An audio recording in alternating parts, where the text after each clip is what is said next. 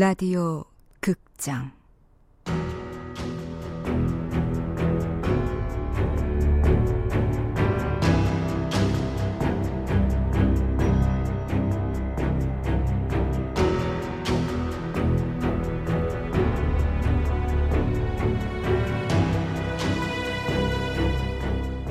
칠년의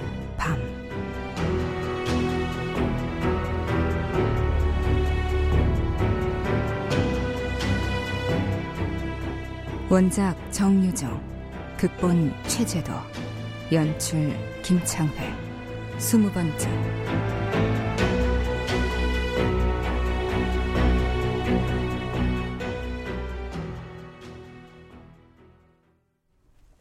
서원으로부터 소식을 듣고 한 걸음에 진료소로 달려올 때만 해도 강은주는 성미를 꾹 누르고 남편과 대화해볼 생각이었다. 이번에야말로 남편을 구슬려 속내를 알아보고 싶었다. 부상당한 경위, 세령 때문에 오기 전부터 계속된 이상 행동의 원인, 이혼하자는 진짜 이유, 대사 연습까지 해뒀다. 서원 아빠, 무슨 일인지 얘기해봐. 나 강은주야. 뭐든지 마음만 먹으면 할 수 있는 여자. 당신 편. 그러니까 숨기지 말고 무슨 일인지 얘기해. 내가 다 해결해 줄게. 하지만 막상 진료소에 도착하니 그런 의도를 살릴 만한 상황이 아니었다. 강은주를 대하는 최현수의 태도는 여전히 실망스러웠다. 같이 있던 안승환도 도망가듯 피해버렸다. 서원 아빠, 꽤 많이 다쳤네. 서원 아빠, 어쩌다 이렇게 됐어? 이혼 서류 오늘까지 대행사로 보내줘야 돼. 최연수는 이 말 한마디만 던져놓고 눈을 감았다. 부부싸움 할 때마다 보던 그 차가운 모습. 강은주가 아무리 떠들어대도 입 다물고 귀 막고 바위처럼 버티는 그 자세. 끝장 보기로 덤비는 다혈질 성미의 강은주를 미친 여자로 만드는 바로 그 표정이었다. 머리끝까지 화가 치밀었다. 최연수!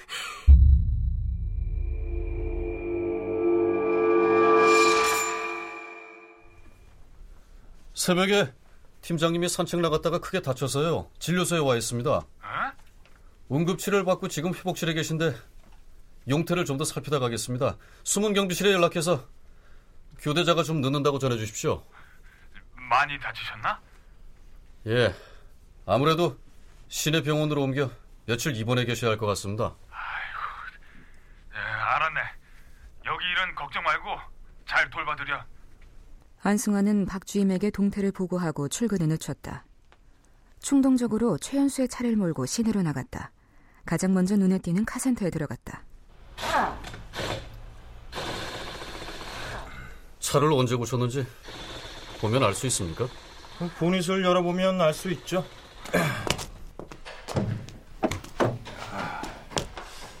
이거 한 달도 안 됐겠는데요? 한 달이요? 예. 그 뭐 넉넉 잡아 그렇다는 거죠. 빠듯하게 잡으면요. 보름 이쪽 저쪽일 겁니다. 아 그런데 오늘은 어디를 선보시려고요? 보름 이쪽 저쪽. 사건이 일어나던 날과 거의 일치했다. 안승환으로선 자신의 추론에 확신이 더해졌다.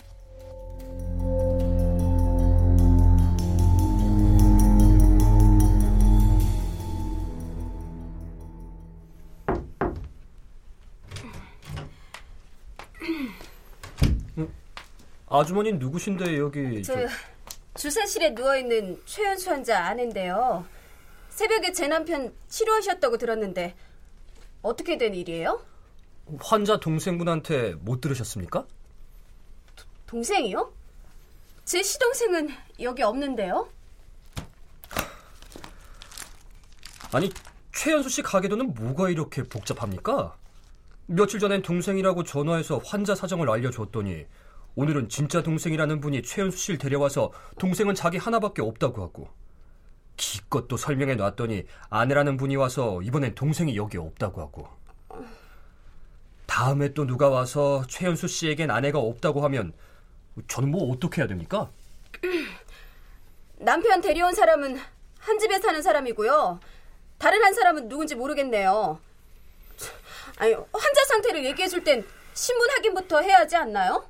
이봐요, 아주머니. 전 의사지 면사무소 호접계 직원이 아니에요. 가게도 정리는 댁들끼리 하시고 환자 상태를 물으려거든 대표를 정해서 보내세요. 이 사람 저 사람 다 붙들고 설명해 주자니 지칠 지경입니다. 아, 저, 잠깐만요. 아까 며칠 전이라고 하셨어요? 오늘 처음 온 게 아니고요? 왼쪽 손목에 붕대 감고 다니는 거 못 보셨어요? 한 집에 사신다면서. 어... 저, 며칠 전에 제 남편 동생이라고 전화했던 남자 말이에요. 저 자동응답기에 전화번호 남아있지 않을까요? 그건 두 번째 동생 사칭자가 이미 묻고 갔습니다.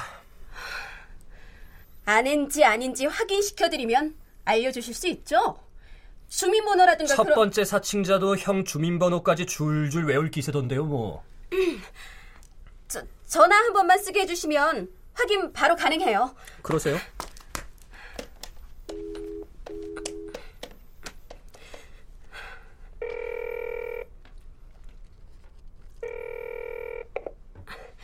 저예요, 서원 엄마. 아, 예, 예, 형, 형수님. 형님하고 서방님 이름 말이에요. 한자 뜻이 어떻게 돼요? 아니, 그건 왜요? 아, 서원이 학교 숙제인데 제가 잘 몰라서요. 아, 아, 아. 아, 그리고요. 며칠 전에 혹시 형님 문제로 이곳 진료소에 전화하신 적 있으세요? 거기 진료소도 다 있나요? 어, 아니에요. 나중에 다시 전화 드릴게요. 며칠 전에 남편이 여기 왜 왔는지, 어디가 아팠는지, 그 남자한테 무슨 말씀하셨는지, 그 남자 전화번호가 몇 번인지, 지금 남편 상태가 어떤지 한 번 더 말씀해 주세요. 저한테는 중요한 일이에요. 남편분의 왼팔 문제에 대해 알고 계세요? 어, 가끔씩 마비되는 증상이요? 남편이 용팔이라고 부르는 증상이에요. 용팔이요? 남편이 야구선수 출신이거든요. 선수 시절에 가끔 나타나던 증상인데 운동 그만둔 후엔 괜찮아졌어요. 며칠 전에 온 게 그 용팔이 때문인가요?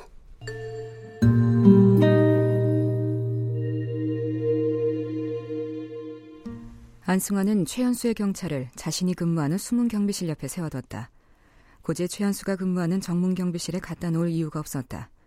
최현수는 진료소에 누워있고 잠시 후에 그를 데리러 가려면 가까운 곳에 두는 게 나을 것이다. 근무 교대를 하고 난 후 자리에 앉아 찬찬히 상황을 정리해봤다. 동생 행세를 하며 병원에 전화를 했다. 주민번호까지 정확히 알고 있었다. 음, 이건 팀장 뒷조사를 하고 있다는 의미야. 미행까지 하는 걸 보면 오영재가 팀장을 범인으로 확신하고 있다는 얘긴데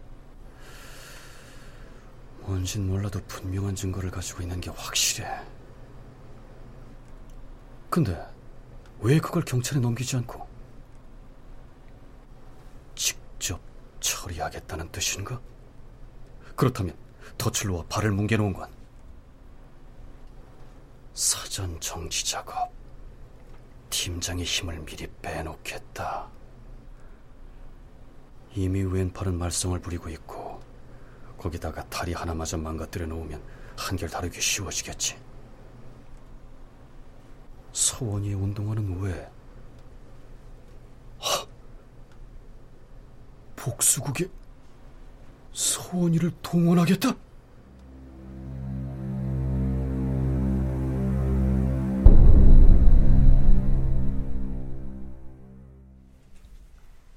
또 지라니?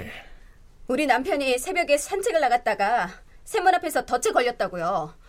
사람 다니는 곳에 그렇게 위험한 덫을 놓으면 어떻게 하겠다는 거예요? 덫이란 건 놔본 적이 없어. 40년 전부터 이 수목원에서 관리인 노릇을 해왔지만 한 번도 누운 적이 없다고. 쥐도 치고 멧돼지도 치고 가네. 그럼 누가 났을까요? 그것도 샘문 앞에.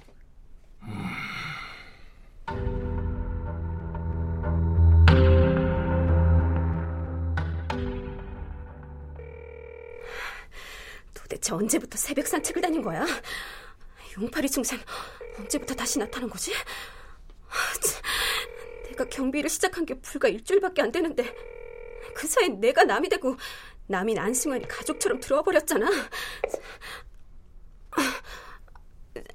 승환 씨, 서원 아빠한테 무슨 일 있죠? 무슨 일인지 승환 씨는 알죠? 오 원장이 왜 우리 남편한테 관심을 갖는 거예요? 뒷조사하는 이유는 뭐고요? 우리 남편이 왜 느닷없이 덫에 걸렸을까요? 덫을 놓은 사람은 누굴까요? 저도 기다리고 있습니다. 뭘요? 무슨 일인지 알게 될 때를요. 하긴 내 탓도 있지 뭐. 남편이 거실에서 자든 말든 날마다 술래조래 지내든 말든 손에 붕대를 감든 말든 상관도 안 했고 알려고 하지도 않았잖아. 물을 만한 상황이 아니었지. 날마다 술만 처먹는 인간이 이혼하자는 인간이 마누라랑 사는 게 끔찍하다는 인간이 손에 붕대 좀 감고 있기로서니 그게 뭐 그리 대수야? 급한 국에 어디서 손을 다쳤는지 다정하게 염려스럽게 물어봐야 해?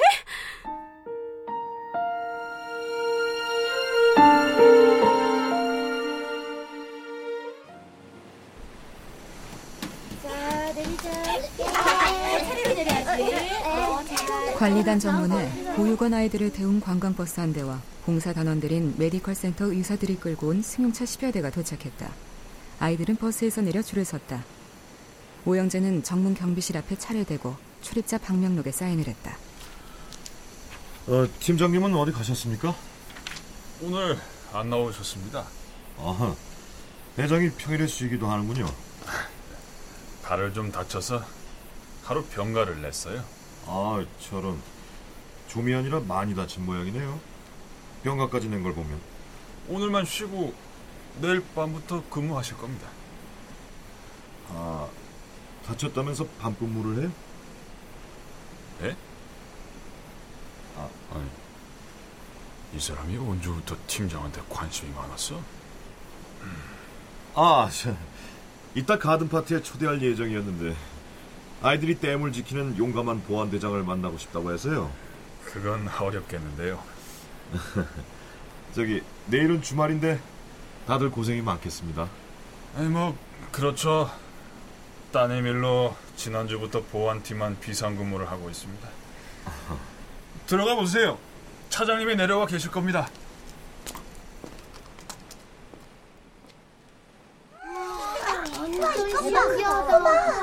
견학은 댐 전 시간부터 시작됐다. 세령댐 건설로 수몰된 마을을 화상으로 복원한 자료, 일대 지형 조감도, 댐 건축 방식, 안정성과 방호 체계 등에 대한 운영팀 차장의 장광설을 듣는 사이 30분이 갔다. 수력발전소에서 다시 30분. 자, 이곳은 그 시범적으로 원격 조정 시스템을 도입한 무인 발전소예요. 앞으로 많은 발전소들이 이 무인 시스템을 도입할 예정인데 그에 앞서 그 세력댐에서 아이들은 이렇게 줄에 서서 발전기 터빈을 프레임처럼 에워싼 2층 통로를 빙 돌았다. 호기심에 찬 눈들이 발 아래 기계들을 내려다보고 있었다. 혹시 질문 있어요? 저, 저, 저요! 아, 말해봐요. 그럼 사람이 없으면 발전기 누가 조종해요? 어. 아, 그건 본부에서 명령을 내려요. 다른 발전소는 기술자들이 교대 근무를 하면서 발전기를 돌리지만 우리 발전소는 컴퓨터가 그 일을 대신하고 있는 겁니다. 그럼, 그럼 네. 본부에서 여기까지 다 볼 수 있는 거예요? 아이, 물론이죠.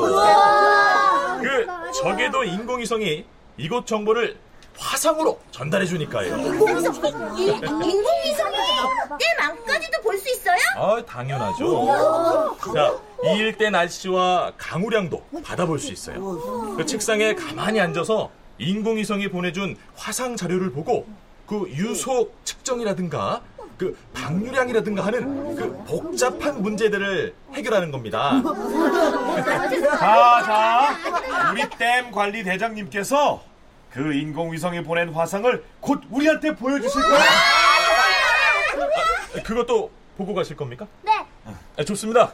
그러면 중앙 통제실로 이동할게요. 네. 자, 자 여러분 그 통제실에 들어가면 절대로 그 기계에 손을 대서는 안 돼요. 네. 귀로 듣고 눈으로 보고 손은 허벅지 옆에 착 이렇게 응? 달라붙어 있어야 합니다.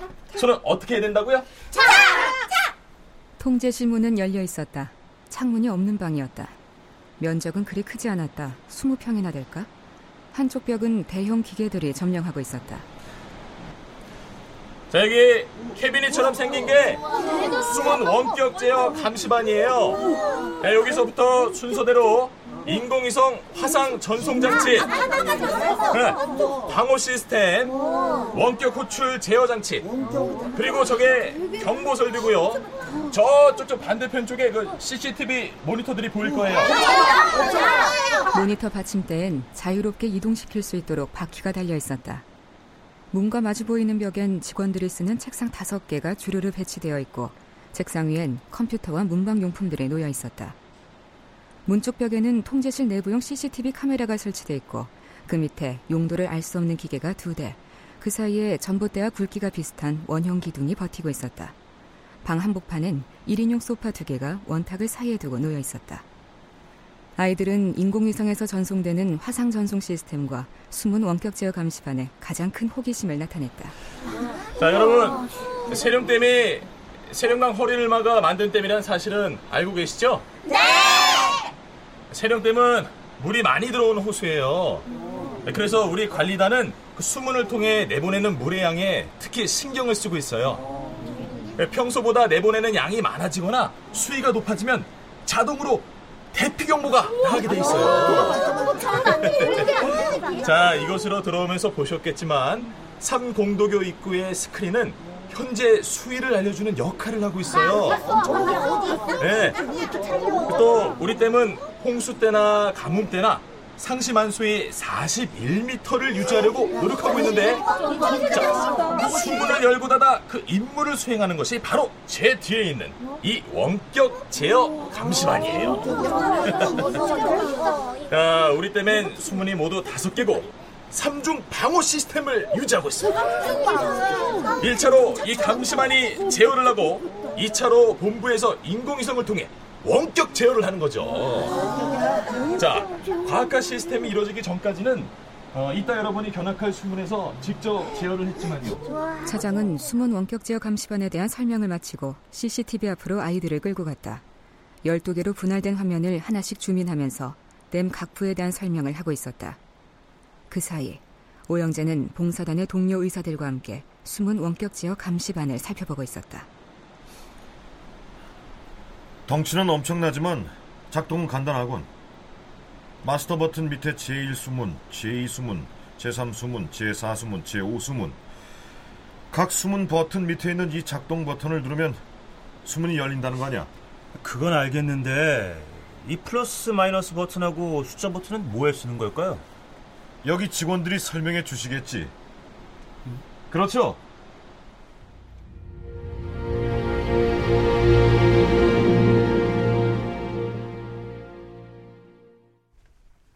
출연 구자형, 이장원, 이규석 해설 길라영 음악 박복규 효과 안익수, 노동걸, 정영민 기술 이진세.